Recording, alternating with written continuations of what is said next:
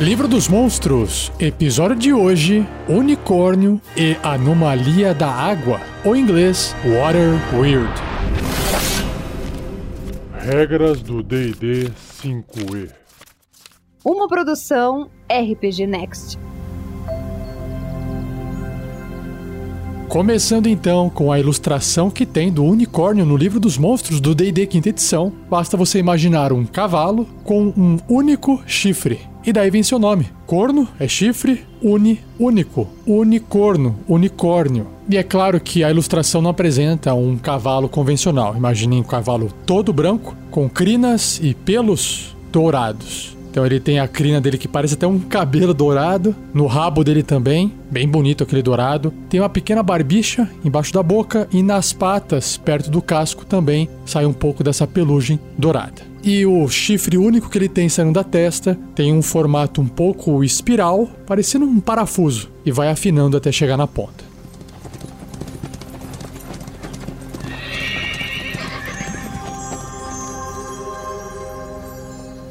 E o livro descreve o seguinte: Unicórnio. Os unicórnios vivem em florestas encantadas. Alheio aos cavalos, com o que se assemelha, um unicórnio é uma criatura celestial que vaga por reinos silvestres. Sua forma branca cintila como a luz estelar. A testa do unicórnio ostenta um único chifre espiralado de marfim, cujo toque mágico pode curar os doentes e os feridos. Suas orelhas captam as palavras e sussurros das criaturas que compartilham seu domínio. E ele conhece a língua dos elfos e do povo silvestre. Os unicórnios permitem que criaturas de bom coração entrem em suas florestas para caçar ou coletar comida, mas eles mantêm o mal longe de suas fronteiras. Criaturas de coração cruel raramente deixam o domínio de um unicórnio vivas.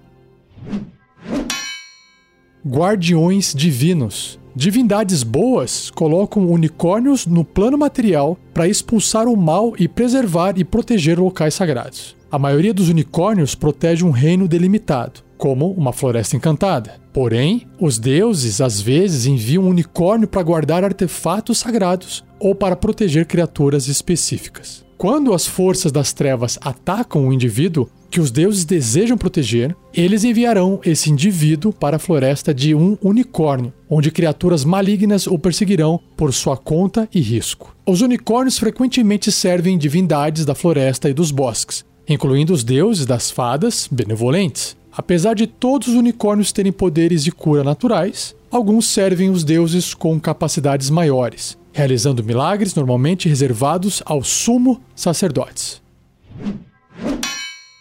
Senhores da Floresta. A Floresta de Unicórnio é um reino celestial onde nada que ocorra sob as folhas banhadas pelo sol escapam da percepção da criatura. O unicórnio ouve cada nota ofegante cantada pelos elfos que residem em meio às copas das árvores. Ele sente onde cada lagarta sai de seu casulo, cada folha e ramo no qual uma bela borboleta descansa suas asas cansadas. Na floresta de um unicórnio, uma sensação de calma persevera. De lobos e raposas a pássaros, esquilos e minúsculos insetos, as criaturas do domínio de um unicórnio parecem muito mansas. Pixies, sprites, sátiros, dríades e outras fadas normalmente volúveis servem lealmente um unicórnio quando elas vivem dentro de suas florestas. Sob a proteção de um unicórnio, as criaturas se sentem seguras da ameaça da invasão da civilização e da propagação insidiosa do mal. O unicórnio vaga constantemente por seu domínio, movendo-se sempre cuidadosamente para não perturbar seus outros habitantes. Uma criatura pode vislumbrar a passagem do unicórnio e, de repente, não ver nada além dos bosques silvestres.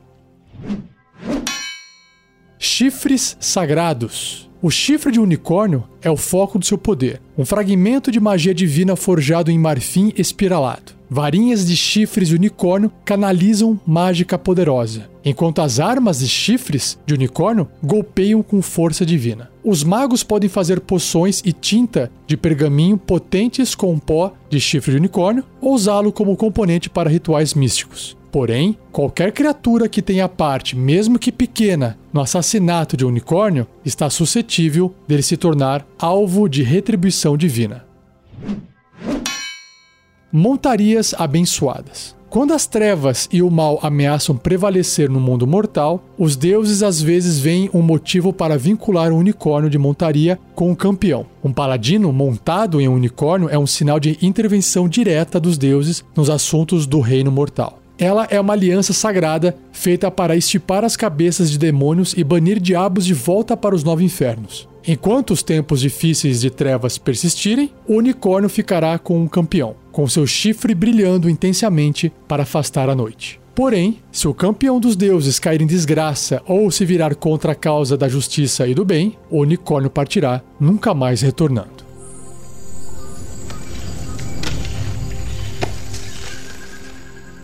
E aí o livro apresenta o covil do unicórnio, porque é uma criatura lendária. O covil de unicórnio pode ser uma ruína antiga encoberta por vinhas, uma clareira brumosa envolta por poderosos carvalhos, o topo de uma colina coberta de flores com borboletas ou algum outro local sereno na floresta. E aí temos os efeitos regionais, que diz Transformado pela presença celestial da criatura, o domínio de um unicórnio pode incluir qualquer um desses seguintes efeitos mágicos, que são quatro. Primeiro, incêndios a céu aberto de natureza não mágica são extintos dentro do domínio do unicórnio. Tochas e fogueiras recusam-se a queimar, mas lanternas fechadas não serão afetadas. Segundo efeito regional, as criaturas nativas do domínio do unicórnio têm mais facilidade para se esconder, ou seja, elas têm vantagem em todos os testes de destreza, furtividade feitos para se esconder. Terceiro efeito regional: quando uma criatura de tendência boa conjura uma magia ou usa um efeito mágico que faz com que outra criatura de tendência boa recupere pontos de vida, o alvo recupera o valor máximo de pontos de vida possível para essa magia ou efeito. E o quarto e último efeito regional diz que maldições afetando qualquer criatura de tendência boa são suprimidas. Ó, que bacana, hein? E por fim, se o unicórnio morrer, esses efeitos terminam imediatamente.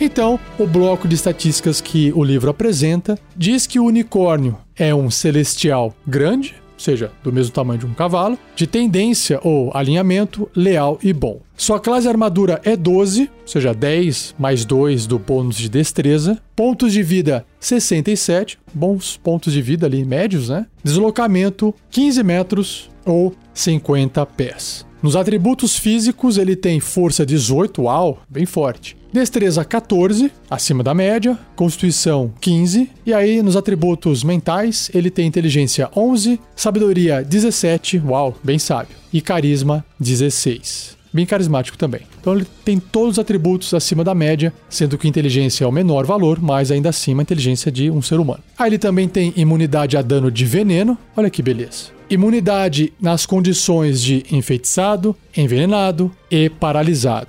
Em seus sentidos, ele tem visão de escuro de 18 metros, que são 60 pés, e a percepção passiva dele é de 13. Idiomas, vários, olha só: celestial, élfico, silvestre e ainda tem telepatia de 18 metros, 60 pés. Fantástico. E seu nível de desafio é 5, 1800 pontos de experiência. Na parte de traços raciais, ele tem 4: armas mágicas, conjuração inata, investida e resistência à magia. Armas mágicas diz que os ataques com a arma do unicórnio são mágicos. Faz todo sentido, né? Uma criatura mágica. Na parte de conjuração inata, onde permite ele fazer magias de forma inata, a habilidade de conjuração do unicórnio é carisma, com uma dificuldade de resistência de magia igual a 14. E ele pode conjurar inatamente as seguintes magias sem necessidade de quaisquer componentes. Então, à vontade, ele pode fazer detectar bem e mal, druidismo, passos sem pegadas e uma vez por dia cada uma dessas magias aqui, ó.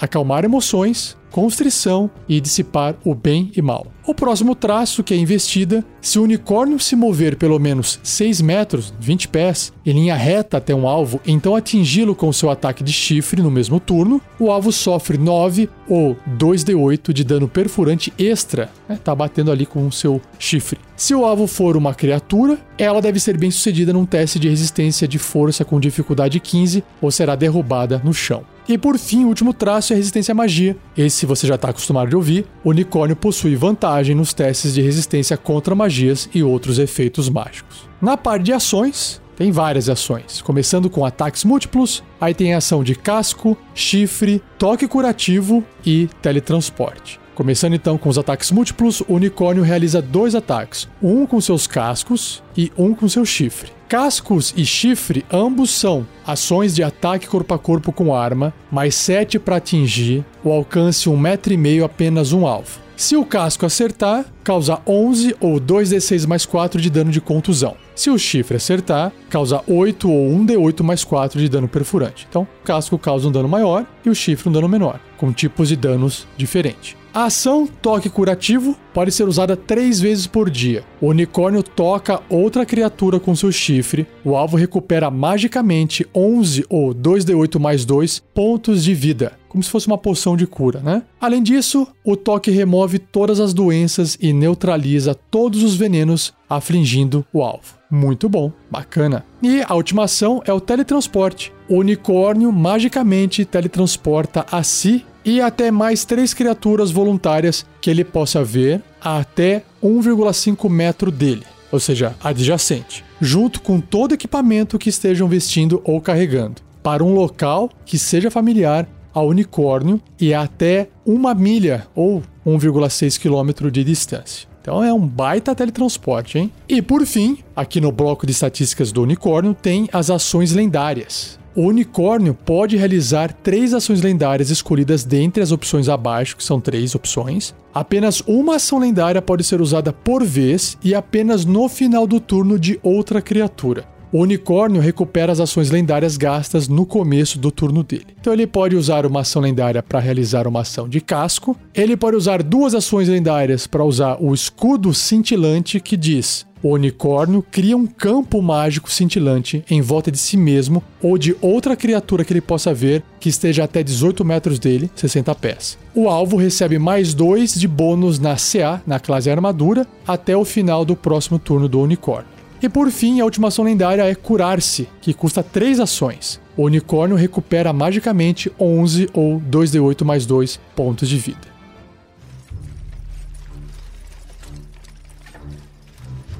Ideia de aventura. Bom, lendo essa parte da relação que o unicórnio tem com as divindades, coloca a criatura num outro patamar. Não é só um cavalo mágico com um chifre, né? Então eu imaginei os aventureiros, independente de qual nível, tá? Sendo contratado por um mago ou por alguém de poder para poder escoltar um transporte de uma mercadoria secreta, uma mercadoria importante. Imagino eu que no meio ali daquele transporte poderia ter outros itens só para poder disfarçar, sabe? Sei lá, tá levando armaduras, tá levando alguma coisa talvez até mágica, mas o mais interessante é que no meio desse transporte, né, a carga mais valiosa é o chifre de unicórnio. E os aventureiros não sabem. E é evidente que no meio do caminho, os aventureiros se tornam um alvo da retribuição divina. E aí tem que tomar cuidado para poder usar criaturas que são boas, mas que talvez, visualmente falando, fique confuso se aquelas criaturas são realmente boas ou não. E de preferência criaturas que não sejam muito inteligentes, para não ter aquela conversa, aquela investigação, sabe? E é evidente que no meio daquela confusão, talvez as criaturas não queiram necessariamente eliminar ou matar os aventureiros, mas recuperar o chifre escondido. E aí pode ser que alguma criatura que esteja ali atacando comece a revirar as mercadorias até conseguir sentir a presença e pegar alguma caixinha que se encontra o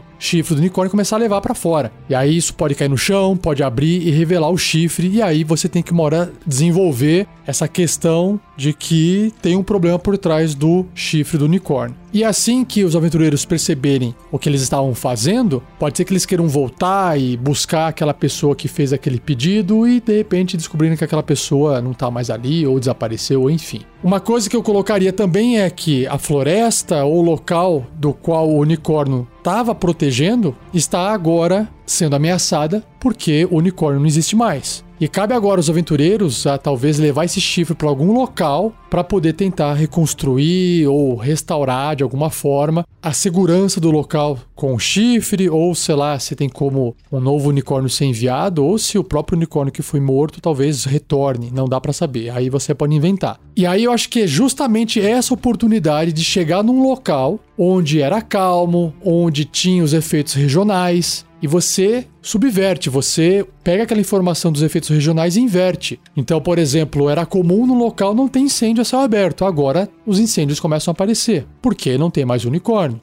As criaturas que tinham facilidade de se esconder estão sendo caçadas com maior facilidade. As criaturas boas que estavam fazendo magias de cura nas outras criaturas que estavam sofrendo com a fogueira, né, com o incêndio, não estão conseguindo curar tanto assim, porque o efeito regional foi embora com a morte desse unicórnio. E algumas maldições que não existiam mais começaram a aparecer de volta. Resumindo, alguém matou o unicórnio, pegou o chifre, porque tem um valor muito alto, e o estrago que está sendo feito pela ausência dos efeitos regionais de unicórnio é muito maior. E eu acho que uma aventura dessa, ela poderia ser adaptada justamente para trazer essa questão ambiental à tona e até fazer uma relação entre o mundo de hoje e o mundo de fantasia. Quem sabe não dá para fazer aí uma aventura pedagógica, hein? E você já sabe, se tiver uma ideia de aventura usando unicórnio, compartilhe com a gente. Ou compartilhe com outros ouvintes através do fórum do RPG Next, através do meio em que você acessou esse episódio.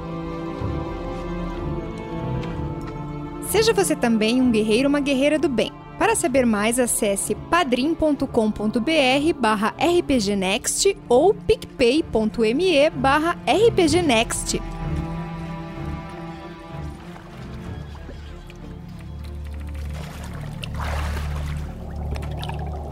Próximo monstro do cast de hoje é a Anomalia da Água, Water Weird. E a ilustração que tem no livro lembra um elemental da água, um formato de peixe meio com dragão. Então imagine um jato d'água saindo assim de baixo, curvando, e conforme ele vai curvando, ele forma um corpo de uma criatura meio alienígena, uma cara meio de dragão, meio de peixe. Então é a água num formato de monstro.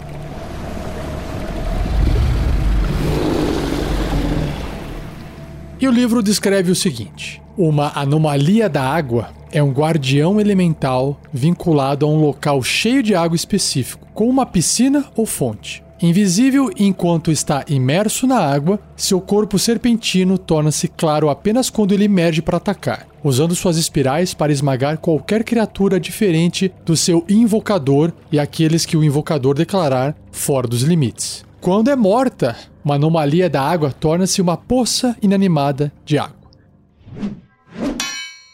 Anomalias boas e más. Como a maioria dos elementais, uma anomalia da água não tem conceito de bem ou mal. No entanto, uma anomalia da água vinculada a uma fonte de água sagrada ou profana começa a tomar a natureza desse lugar, tornando-se neutro e bom ou neutro e mal. Uma anomalia da água neutra e boa tenta afugentar os intrusos ao invés de matá-los enquanto que uma anomalia da água maligna mata suas vítimas por prazer e pode se voltar contra seu invocador. Uma anomalia da água perde sua tendência maligna se a água for purificada com a magia chamada purificar alimentos. Natureza elemental. Uma anomalia da água não precisa respirar, comer, beber ou dormir. E aí, antes que eu possa entrar no bloco de estatísticas, aqui o livro traz um papelzinho com uma anotação escrita à mão, manuscrito. E diz o seguinte: Antes de beber de uma fonte ou piscina, jogue uma moeda de cobre nela. É um pequeno preço a pagar pela sua vida. Essa é a segunda regra de sobrevivência das masmorras do Místico X.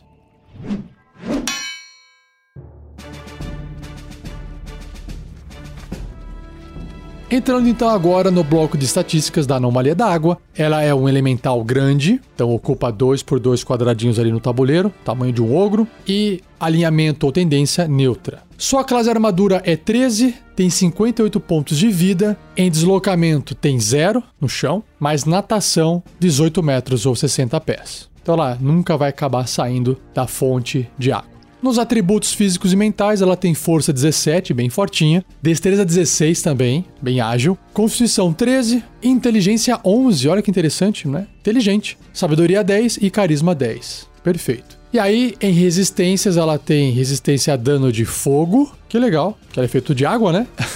e contusão perfurante e cortante de ataques não mágicos. Na parte de imunidade, ela é imune a dano de veneno e as condições de agarrado, caído, envenenado, exausto, impedido, inconsciente e paralisado. Em sentidos, ela tem percepção às cegas de 9 metros, 30 pés, que é o blind sight, e percepção passiva de 10. Idiomas, ela compreende Aquan, mas não pode falar. E seu nível de desafio é 3 ou 700 pontos de experiência. Nos traços, ela tem 2, ela é invisível na água e tem um vínculo com a água. No primeiro, o próprio nome diz que a anomalia da água é invisível enquanto estiver totalmente imersa em água. E no segundo, a anomalia da água morre se abandonar a água a qual foi vinculada ou se a água for destruída. E na parte de ações, ela tem apenas uma, que é a constrição. É um ataque corpo a corpo com arma, mais 5 para atingir, o alcance 3 metros, né, dois quadradinhos, 10 pés, uma criatura. Se acertar, causa 13 ou 3d6 mais 3 de dano de contusão. Se o alvo for médio ou menor,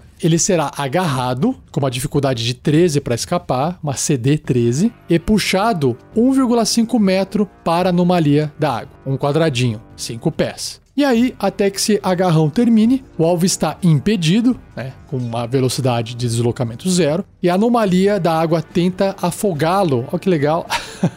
enquanto ela estiver fazendo isso, ela não pode constringir outro alvo, obviamente.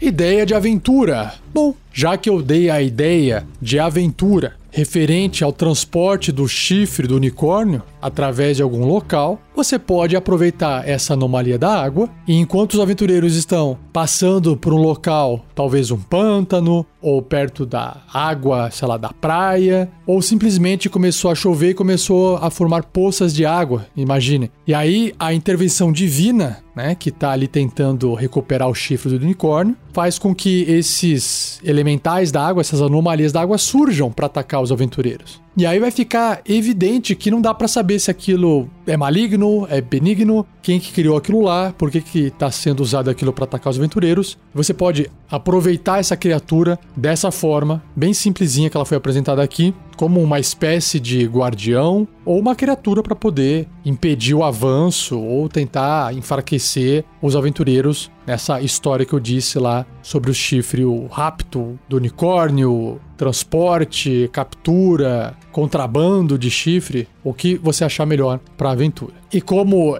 essa criatura ela só compreende Aquan e mesmo assim ela não pode falar, já resolve aquele problema que eu citei que o ideal seria que não tivesse ninguém para ser interrogado para poder entender o que está acontecendo, porque eu acho legal entender o que está acontecendo olhando o chifre lá que vai aparecer e eles tentarem tirar alguma conclusão disso. Se você tiver alguma ideia para usar numa linha da água, não deixe de compartilhar.